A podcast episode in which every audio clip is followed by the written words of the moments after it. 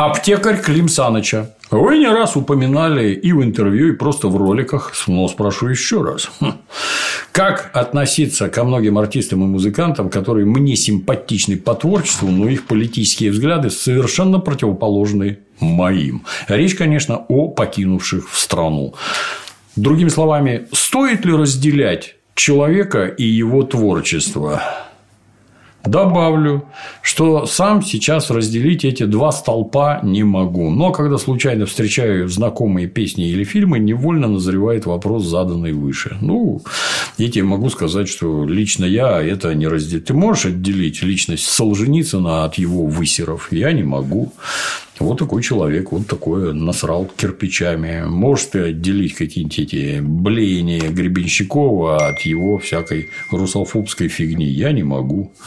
Когда Гребень поет свою песенку, у него в голове такие же мысли, что насрать надо, на и все. Да. Он не меняется.